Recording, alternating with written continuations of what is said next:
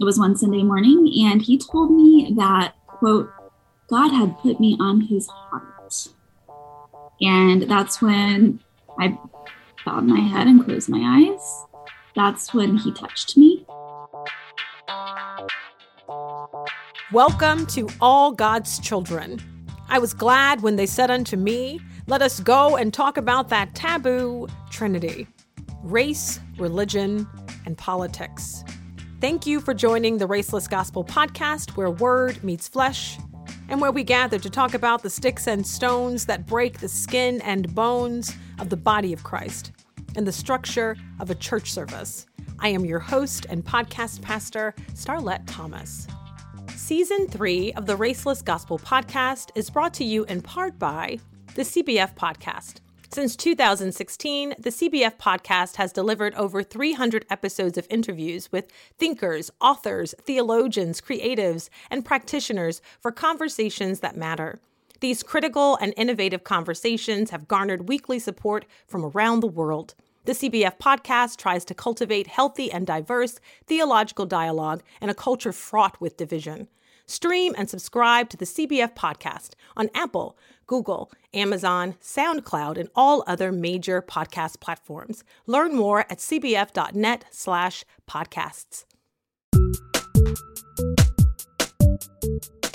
On today's podcast, I am joined by Morgan Strehlow, writer extraordinaire and host of Sanctuary Woman, a podcast on spiritual and sexual formation we will discuss the body language of the North American church, which faithfully turns a blind eye to abuse of all kinds. But first, won't you pray for us? And do pray with me. God, who is all eyes, we pray for those who are turned away, whose experiences are denied, and who are then re traumatized, who did speak up the first time but then the person they confide in turns a blind eye. And so it happens again and and again. You know why this keeps happening. It is not because your eyesight is failing. Instead, our own systems of justice are. We care more about the checks that balance our budgets. Oh, God. God, you know why this keeps happening. She shouldn't have to say it again. We heard her, but can't look her in the eyes because we would have to recognize something hard to see otherwise about ourselves. God, oh God, who do you call? When the cries for help are coming from inside the church, inside the house of prayer, inside our childhood home, inside the school, inside the gym, inside the car parked on a side street. This is a dark and lonely road. Go with those who we refuse to see because of bad touches, inappropriate advances that cut chances of victims feeling safe even when placed in good hands keep an eye on them as I leave them now in your hands. Amen.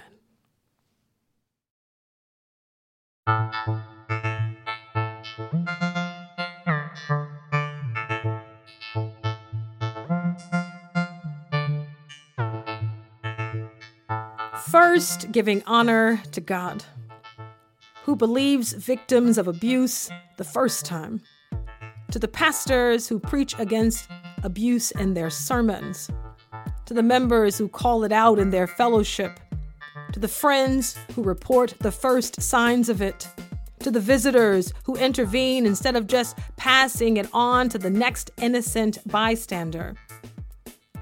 I want to talk about abuse, if you don't mind. I know I know it's not something we talk about, but it's well past time. It's it's never the right time unless we're talking about, well, not talking about it and instead forgiving him and sometimes her, not breaking up your family and not ruining his life. Just just give it time, they say. Wolves in clergy collars, in daddy's trousers. It makes me want to holler. The way the church treats victims of sexual and physical abuse. Just smile and it will make us feel better when we see your black eye, your busted lips, the patches in your scalp where hair used to be. Just, uh, just, just dress it up. Put on some makeup and do something with your hair to cover it up. Make it look pretty so we don't have to deal with reality. If I don't see it, then it didn't happen. And I just can't believe he would do such a thing, do something like that to his, his own daughter, that he is the kind of person who would abuse his wife, who would abuse the children in his care, and who trusted him. He, he is my friend and would never do something like that. I hear what you're saying, but I just can't see it. So, so it all just boils down to your eyes, which are not black and blue with bruises, which are not swollen from crying. Now I get it. But that's your testimony. You haven't listened to hers. Our scripture reading is 1 Corinthians chapter 12 and verses 22 through 24, and it reads this way in the New Revised Standard Version of the Bible. On the contrary, the members of the body that seem to be weaker are indispensable. And those members of the body that we think less honorable, we clothe with greater honor and our less respectable members are treated with greater respect, whereas our more respectable members do not need this. This is the Word of God for the people of God. Thanks be to God.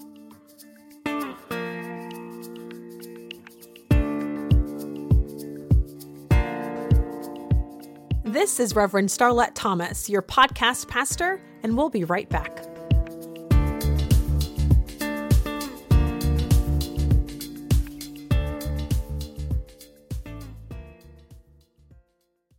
I'm Wanda Hardy Kidd. I'm a retired campus minister in my late 60s living in North Carolina. A couple of years ago, burdened by grief, I left home alone, a road trip, just me, my truck camper, and a broken spirit. But I found healing in my desert wanderings. This June, join me for the journey again 30 episodes, a short one each day. Journey Through the Desert from me, Wanda Hardy Kidd, and Good Faith Media.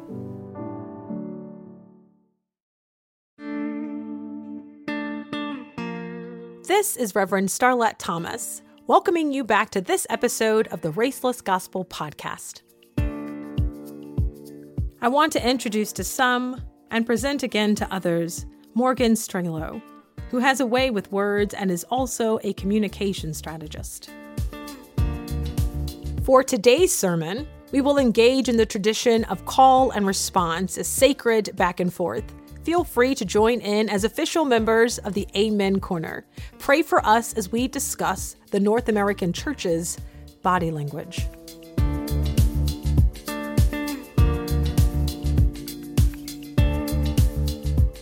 As you know, this season is on body language, and we're going to be talking about the church that turns a blind eye, unfortunately. Um, and so, Morgan, first, I want to thank you for being here and for um, accepting the invitation to hold space around a tender um, topic uh, about the body and the way in which we talk about bodies that have been abused. So, my first question that I want to pose to you now that it has been it has been my experience. Uh, that the North American church too often turns a blind eye when it comes to physical and sexual abuse. In your estimation, what has been or is the North American church's body language at the mention of such harm? Mm. Starlette, this too has been my experience. Um, and I've also observed it to be a broader systemic issue in the North American church.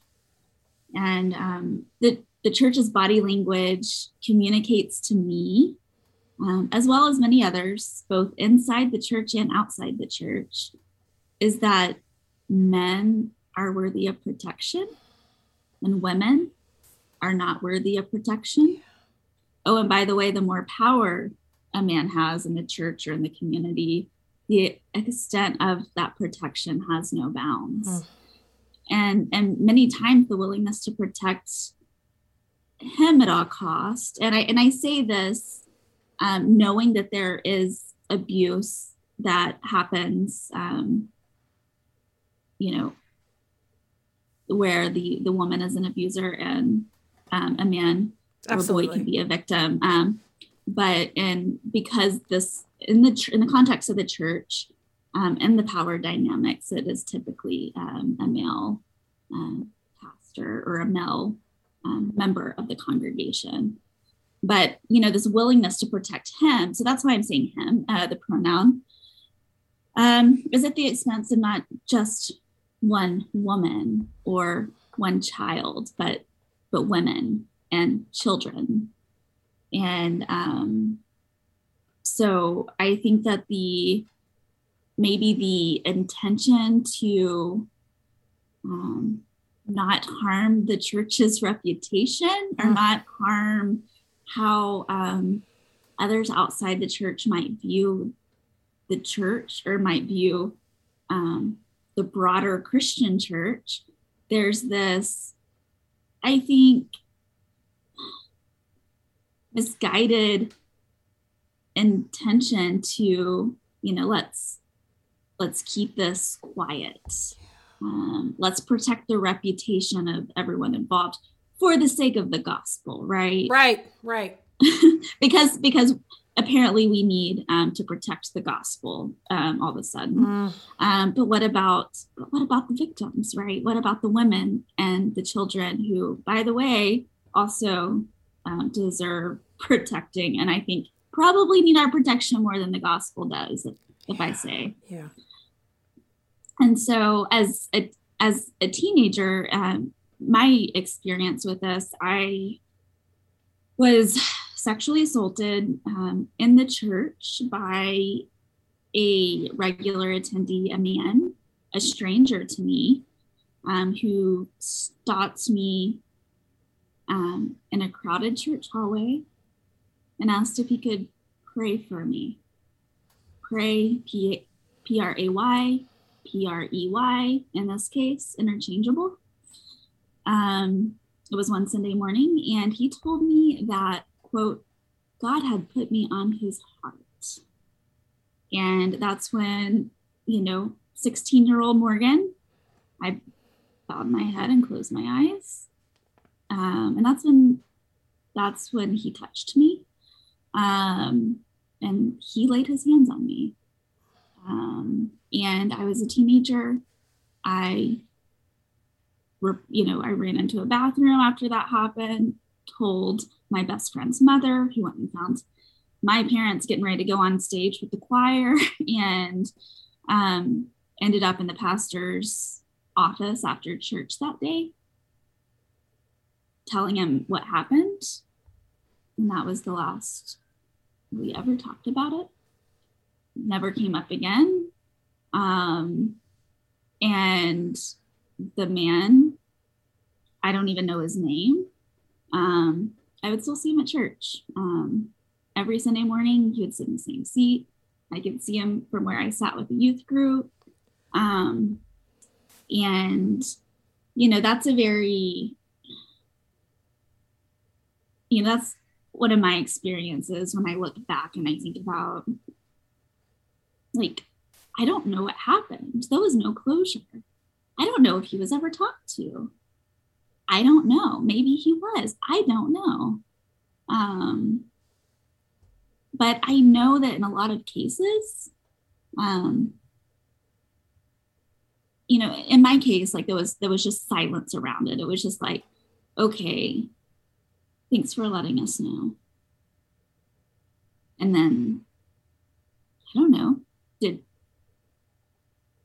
I don't know what happened after that.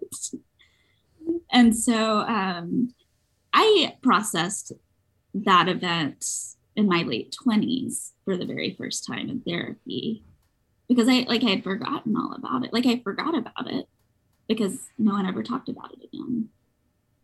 Um, and so that's a personal experience I've had.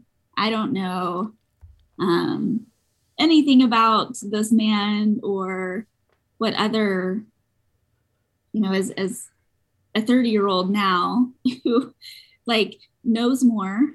I'm an adult now. I wasn't then. But it's like if I could go back and demand that how do we make sure this doesn't happen to any other girls? How, how do we make sure this doesn't happen to any of my friends? Um, how do how do we make sure of that? Like this happened in a crowded church hallway. And in my mind, it's like, surely someone saw that. I don't know. There were so many people around. Do we have no the language for it? I mean, I was raised in a church where um, your body belonged to your husband. Um, mm-hmm. and so if they if you were in a relationship with someone you were going to marry them and they had access to your body and you really didn't have a say in that and there was a theology around it you know the woman's body was a source of temptation right. or it was a source of gratification for her husband there was no middle ground mm-hmm. we didn't have language for reporting for good for right, good right. touch oh, bad sure. touch um, and oftentimes if we made mention of we were quickly hushed um, mm-hmm. you know we were told that we needed we needed to cover up so there was definitely um, victim blaming, but then there was also spiritual bypassing. Um, oh, yeah. And lots of, of toxic pos- um, positivity. You know, these things happen. Mm-hmm. Um, Jesus was Jesus suffered abuse. Um, Jesus was mistreated. This is just a test. Um, but but trauma is not a part of a testimony. Trauma is trauma. Uh, so I think the church would do itself well and, mm-hmm. and, believing that it possibly is saving the face of God, which cannot happen, or saving God's reputation, uh, by not reporting abuse or pointing out abuse or certainly putting people out who are abusing, I think we would do well to start first with the way in which we talk about the body and specifically women's bodies. Maybe that way we yes. will treat them differently. Um, yes. I did and... not know about your experience, and so I'm taking it all in. Yeah, um, it's, it's always okay. sad. It is always sad. The statistics, the, the statistics are one in three women. And so uh, it certainly has happened to me. It has happened to you. And it's always disheartening that there is not a safe place for the female body. And the place where you mm-hmm. f- should feel safest, you would hope, is a church. Mm-hmm. And so often it's not the case. And to use and to use biblical language and to use a spiritual practice in order to to, to quickly groom um, yes. and manipulate a situation in order to gain power, in order mm-hmm. to abuse. It's, it's there's levels of of disgust, um, quite frankly, and then just of um, of disappointment, and then just I'm just dumbfounded at the the audacity to employ a spiritual lens, to give a spiritual language to a practice that is very much carnal, uh, very much fleshly, very much selfish and harmful and abusive. Um, so I'm always taken aback. I'm aghast at uh, the the audacity of abusers that they will use every any trick, any tool, uh, any word to play on the victim and to pull the victim in to do what they would like to do. And I wish the church would get a hold of that. Um, there's much talk about the devil. Uh, let's let's let's name what these devils look like, sound like. So often, you know, it's I got the one that was, you know, you're going to hell um, with the red jumpsuit. No, that's not exactly. it's not exactly the one I'm thinking about. Um, so I think we have a lot of work to do around body, around the theology of the body, and mm-hmm. certainly around this this devil business.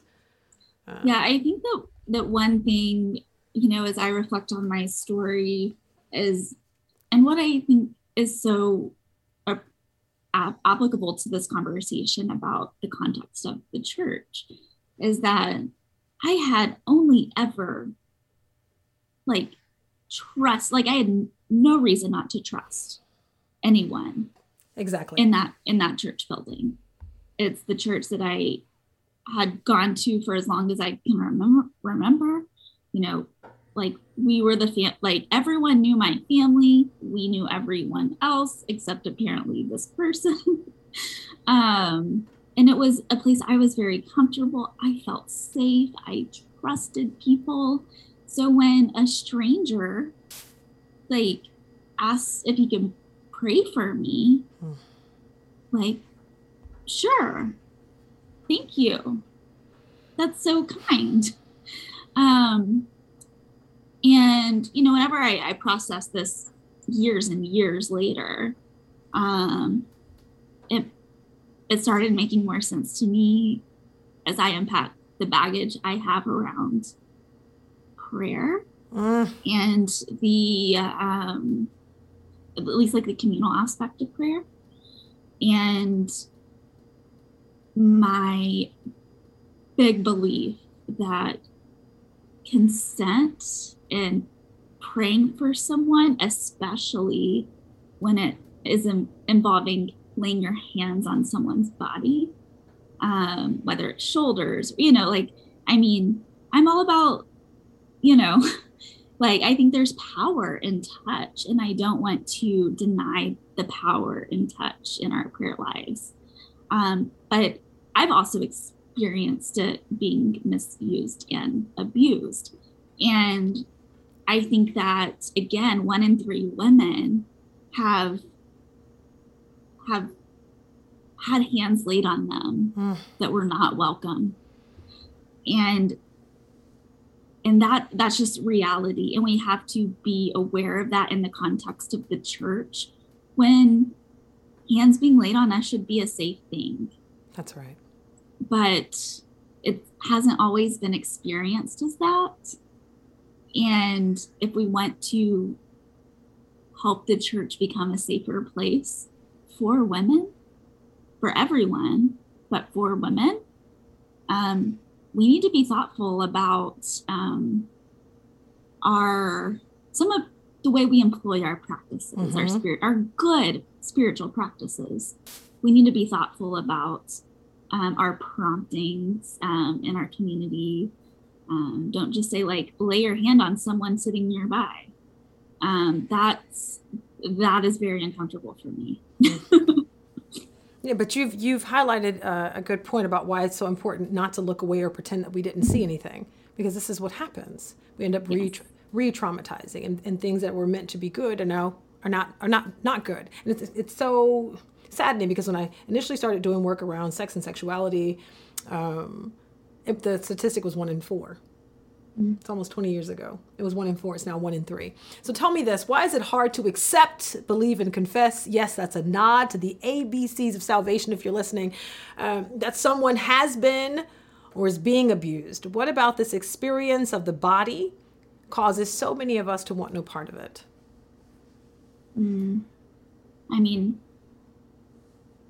it it doesn't it doesn't make sense, and we don't want to believe that someone, especially someone we love or someone we look up to, um, could do this. And you know, this past weekend, I watched the new documentary on Discovery Plus um, called Hillsong, a mega church exposed, and um, Boz. Um, Tchividjian, I believe is how you pronounce his last name. He's an attorney advocate for abuse survivors. Um, he appeared in the series and he said, the failed response of the church and faith community has a graver impact on the victim than the actual abuse itself. Absolutely.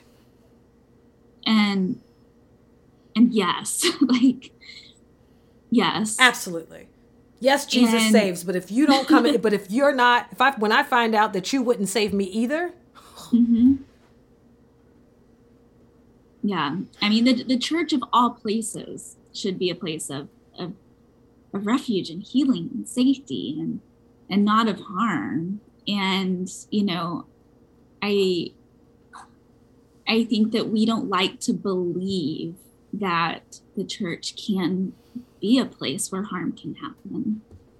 And I don't want to believe that either because I do love the church and Starlette, I know you do too. And that's why we do the work we do yeah, is because we we want to we want to be a part of the church living into the potential of what the church was created to be. that's right.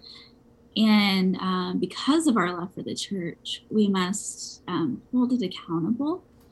Um, and sometimes that means um, we can't just choose to believe what we want to believe. That's right. Must ac- actually like um, listen to um, and look for and search for and investigate um, for the truth. And we like to talk about big T truth in our churches all day long, but when it comes to little T truth, mm. um, that's that's something that we get real uncomfortable with. Morgan and went over to preaching. When you said we want to believe what we want to believe, I said that's a word right there.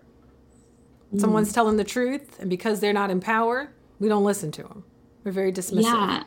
And I watched my own family went so badly to believe the best mm. and support a man who is now in prison um, for, I mean, sh- sexual assault of a minor. Um, he's a sexual predator. His mugshot was on the face of the Houston Chronicles reporting of Southern Baptist churches um, long time problem of protecting its hmm. its leaders and refusal to hold them accountable.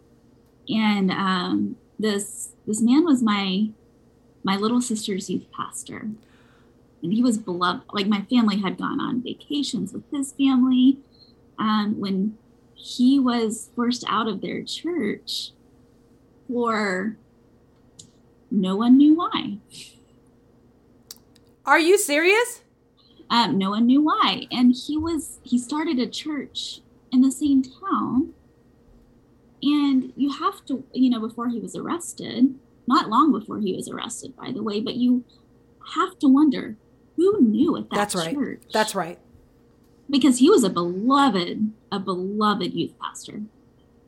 Um, and and my my family followed him to his new church and you know, it was one of those things where um, even still to this day, I we can't talk about mm. him mm. when I'm around. Um, I also realized, you know, my sister was 17, 18 at the time. She was kind of emerging out of the youth group. And I realized that my family's desire to want to believe him was would have if my sister were to have been a victim it would have impacted her sense of like security and safety to come forward. And um and and she wasn't. We know that. Um but there were other girls in the youth group who were. And i think that there was this i, I remember and and I do feel for how my my mother, you know, she good friends with his wife and is like, these are my friends. How do I, you know, like how do I love my friends through this? And I like I I'm like I get that desire and someone needs to to love them. But I think there's got to be a way where we can love and be accountable, where yeah. we can we're account we can see accountability as love and i think that so often we see accountability as an attack that's we right. we see accountability as something that that um, satan is out to to get us that's right. get the church. Mm-hmm. but sometimes i think that account i mean oftentimes i mean accountability is the most loving thing you can do not just for that person but for the most people possible and for the church. Exactly and we we really struggle because and, and and we're well meaning when we do we're well meaning when we want to protect the person who turns out to be a predator i think there's a lot of well meaningness and there's a lot and we do it out of love and i think there's just a lack of discipleship in our churches um and probably a lot of just lack of leadership training. There's just a lack of a lot of education mm-hmm. um, about our bodies, about um, about power dynamics, about um, yeah. I mean, I just we don't talk about it, so we don't know how to respond, both as like a church body, as leaders, as we've just failed from top to bottom. Absolutely. And yeah, I mean, No, you, are hitting it right on. We don't talk about yeah. Bruno and we don't talk about sexual abuse and we don't talk about sexual harassment mm-hmm. or predation and we don't talk about misogyny and we don't talk about the, the patriarchy. We don't talk about white supremacist theology. There's just things we just don't talk about because we right, want to protect right. the image of the church and our our understanding yes. of faith as non-confrontational, as needing no accountability, mm-hmm. as all pie in the sky and the sweet by and by. It's like no, there's an underbelly to this. Up under this stained glass window, there there there's some dirt around here, but we don't want to dig those mm-hmm. things up. The only dead body we want is Jesus's, and he got up. There'll be no skeletons around here. The only dead body we talk about is Jesus's. Okay, and we're gonna keep, and we're gonna keep it there. So, so what's always striking to me is that abusers say, "Don't tell anybody," mm-hmm. and then those we trust, like persons in leadership at churches, say, "I know I heard. Let's not talk about it." Let's put that behind us. I'm sorry that that happened to you. Let's not talk about it. So what what what language must we give to bodies that are being or have been abused? Because mm-hmm. I was talked to as if I was less than now.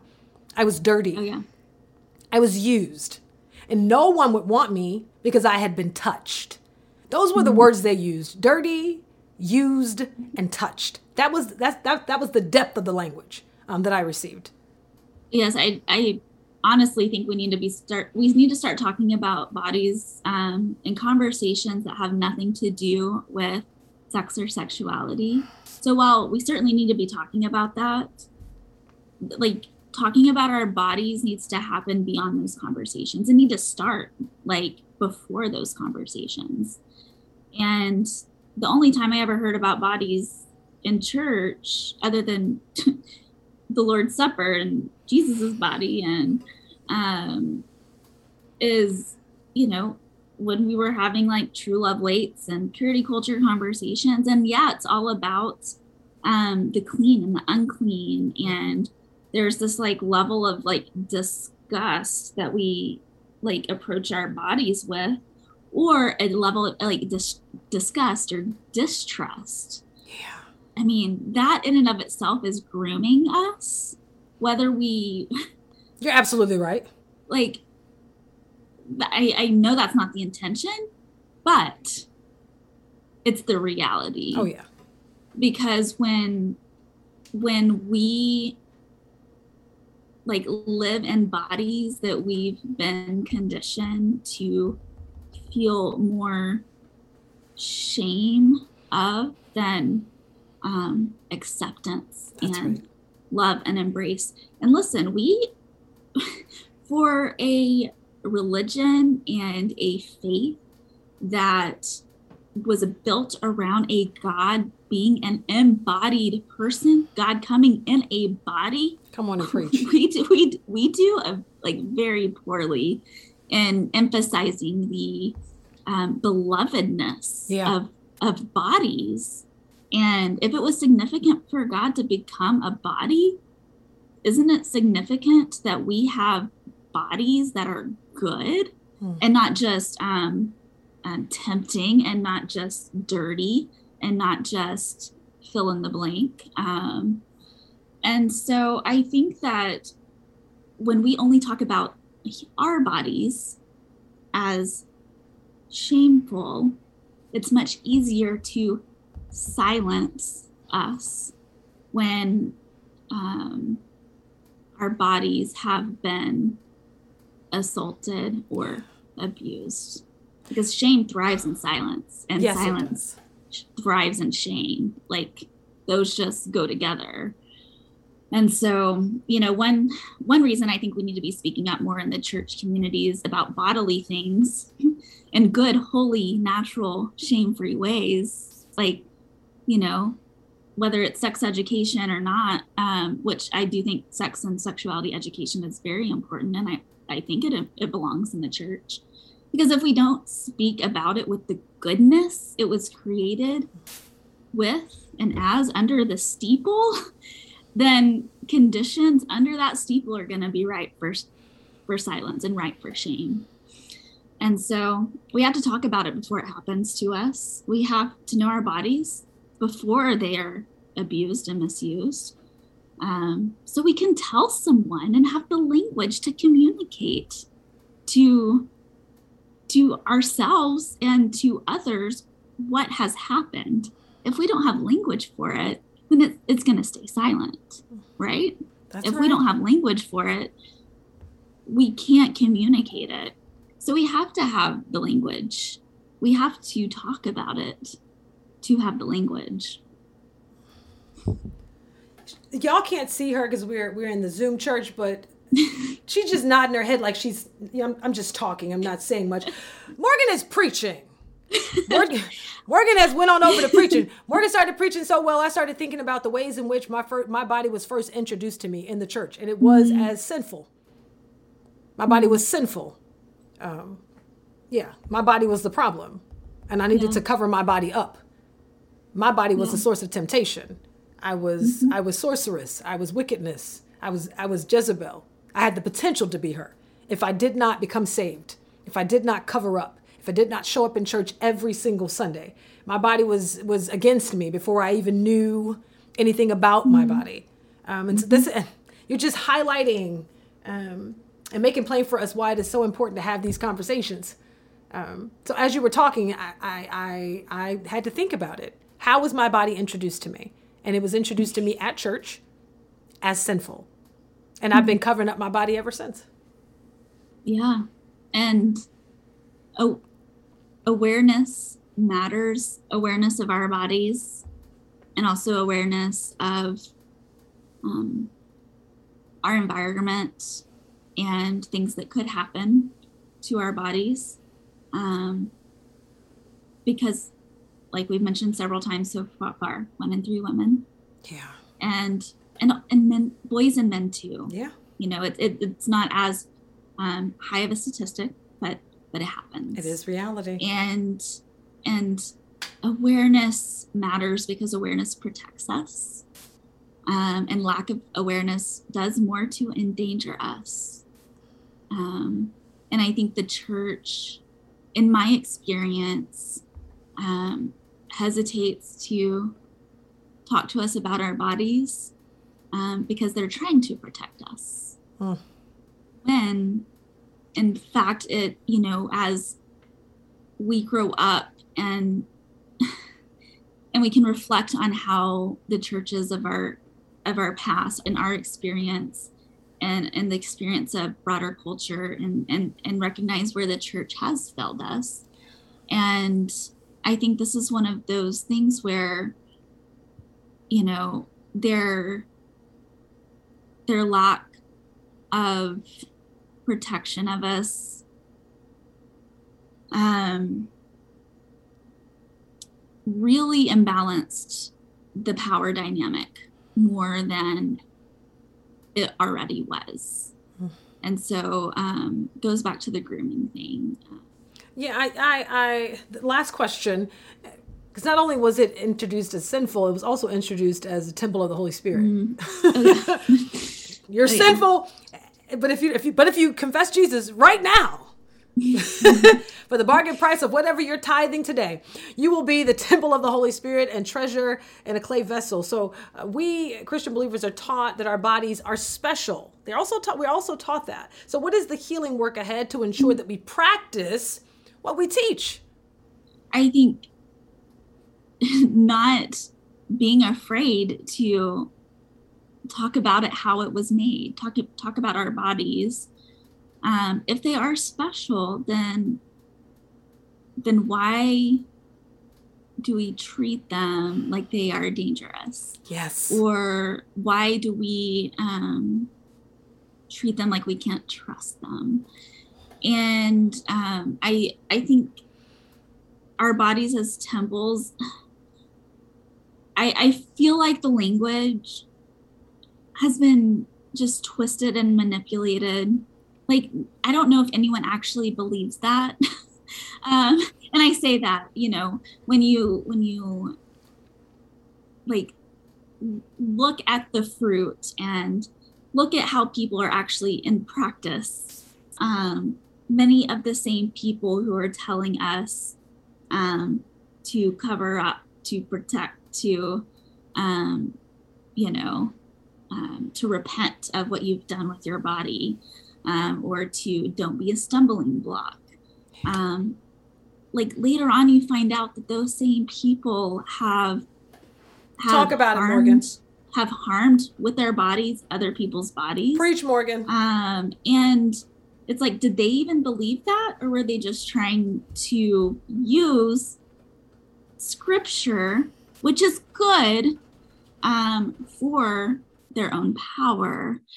And so I really think it's like important to investigate some of like our, our Christianese and our Christian sayings mm-hmm. and how we use them and you know be more critical in how we're using them especially with like children and new people of the faith and our teenagers um, people in, in, formative years where we're using um, scripture yeah. which which we say is holy which we say is is truth which you know we say is you know pretty high up there in importance um in in our faith and and we use it um we what we do is we abuse scripture too in an effort to control and ultimately abuse bodies and i think that um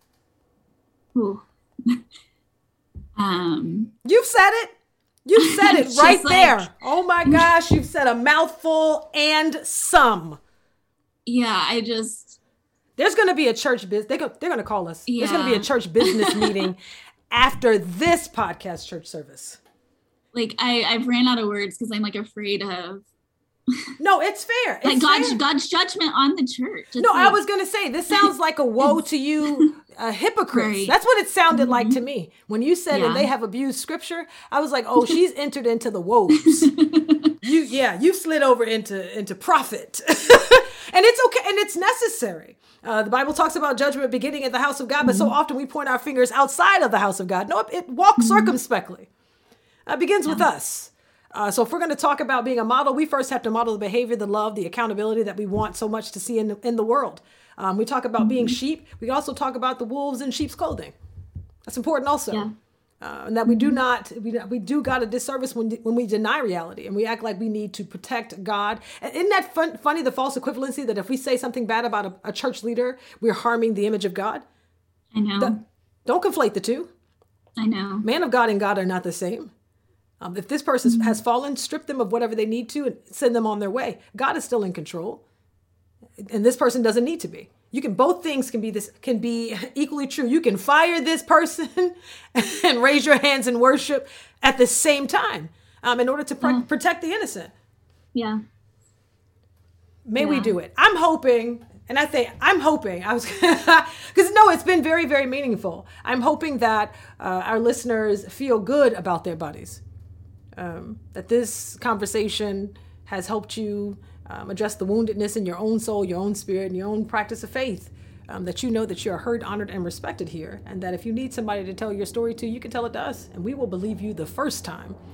Um, I'm just so grateful for you, Morgan, for sharing mm-hmm. space, for opening up and sharing your story, um, for rebuking shame and silence, and telling people it's okay to use your voice and to say what you need to say because it did happen, um, and that we stand in our truth, and we don't need to practice a faith that will deny us of that. Um, so I want to thank you for that. It's been an incredible conversation, an incredible conversation. We're blessed to have you. I I went I went to before we we close this out, Starlette. If any of our listeners are in a church where they don't feel like their bodies are good, um, without like good period, like no matter what they do, what, no matter what they've done, no matter what they will do, no matter um, who's they marry or don't marry, or you know whether they give birth or don't give birth. It doesn't matter. It doesn't matter. Your body is good. Period. Period. And if your church doesn't make you feel that about your body, then um, as the the Twitter folks say, red flag. Let red the flag. church say so. amen. and amen again. Thank you, Morgan.